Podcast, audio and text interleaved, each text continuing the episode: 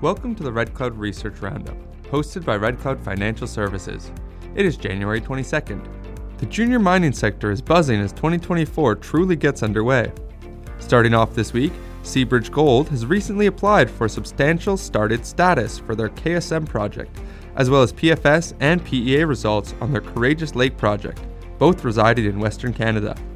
VP Mining Analyst Taylor Combaluzier is here to fill us in.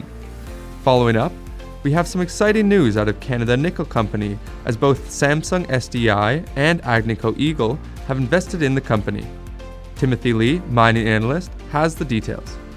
Rounding out the episode, Alina Islam, mining analyst, has some updates on the recent secured pilot plant funding for grounded lithium, as well as drill results out of Brunswick exploration. So, with that, Taylor, over to you. Thanks for the warm welcome. This week I'm going to discuss Seabridge Gold. We have a buy rating and 4650 price target.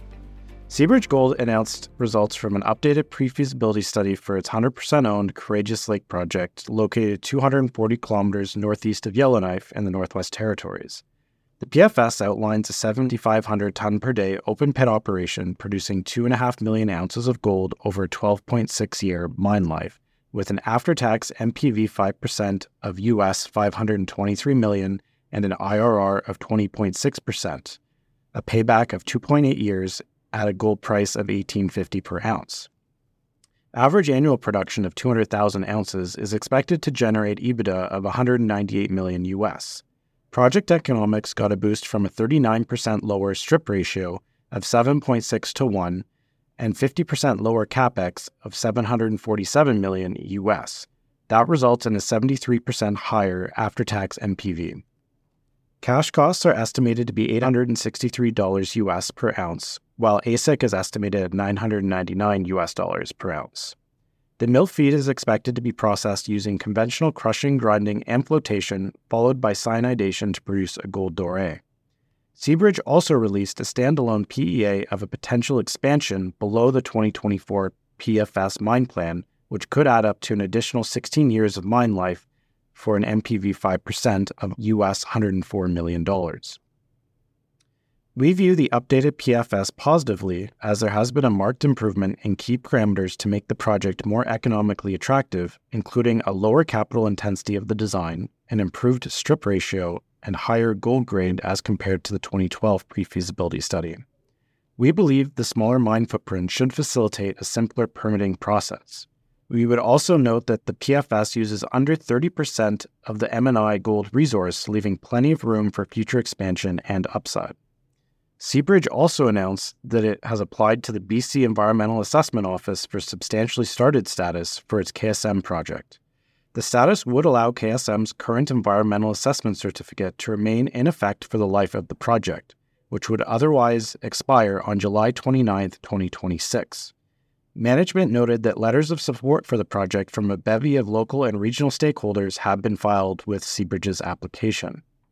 Seabridge has invested approximately 450 million Canadian since 2021 to complete work on power, roads, fish habitat, bridges, and a camp. We believe this is a key milestone for the company and that the status would help de risk the project and thereby support Seabridge's efforts to attract a potential JV partner. Over to you, Tim. This week, I will speak about Canada Nickel Company Inc., which recently brought in two major strategic investors. That's CNC on the TSX Venture Exchange the company is a Red Cloud investment banking client, and we have a buy rating and a $3.50 target price on CNC's shares. Just before the new year, Agnico Eagle Mines came in as a significant investor through a charity flow through deal. Under this deal, a group of investors bought 19.6 million flow through units for a total of $34.7 million. Agnico Eagle then bought those units for $1.77 per share to become a 12% shareholder in CNC.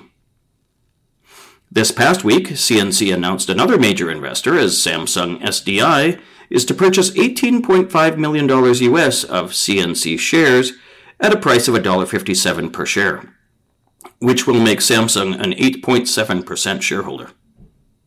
As well, Samsung will have the right to an offtake agreement by buying a 10% interest in CNC's flagship Crawford Nickel project for $100.5 million US on a construction decision.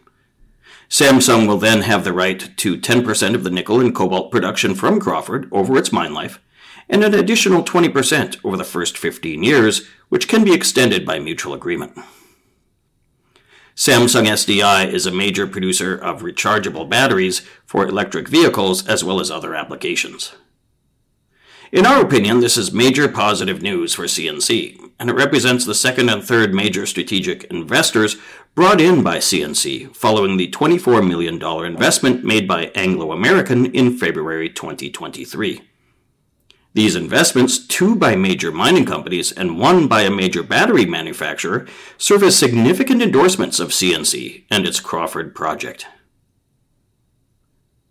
Alina, on to you. Thanks, Tim. So, amidst the backdrop of declining lithium chemical and feedstock prices, I wanted to talk about two lithium companies today, one of which continues to be our top pick uh, because of its exploration potential. So, this is Brunswick Exploration.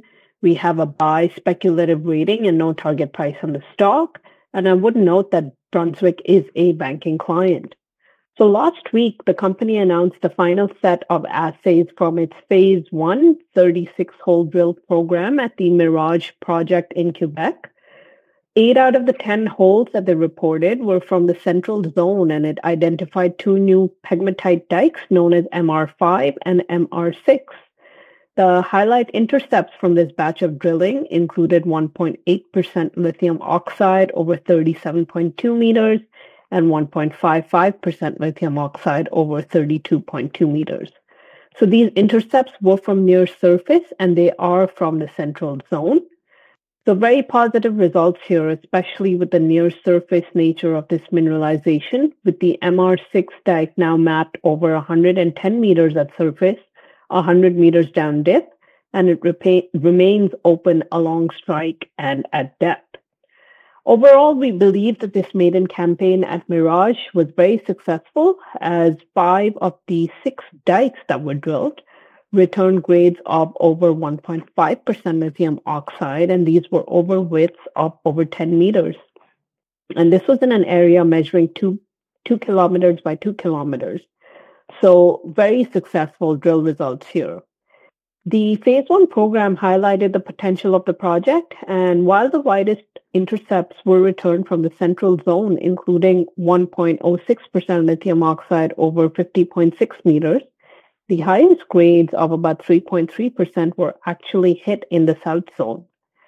So, in addition to the three zones that were drilled at the project, there is st- still plenty of exploration potential at Mirage as multiple untested outcrops which are located to the northeast, as well as a three kilometer long boulder trend located to the southeast of the current drill area.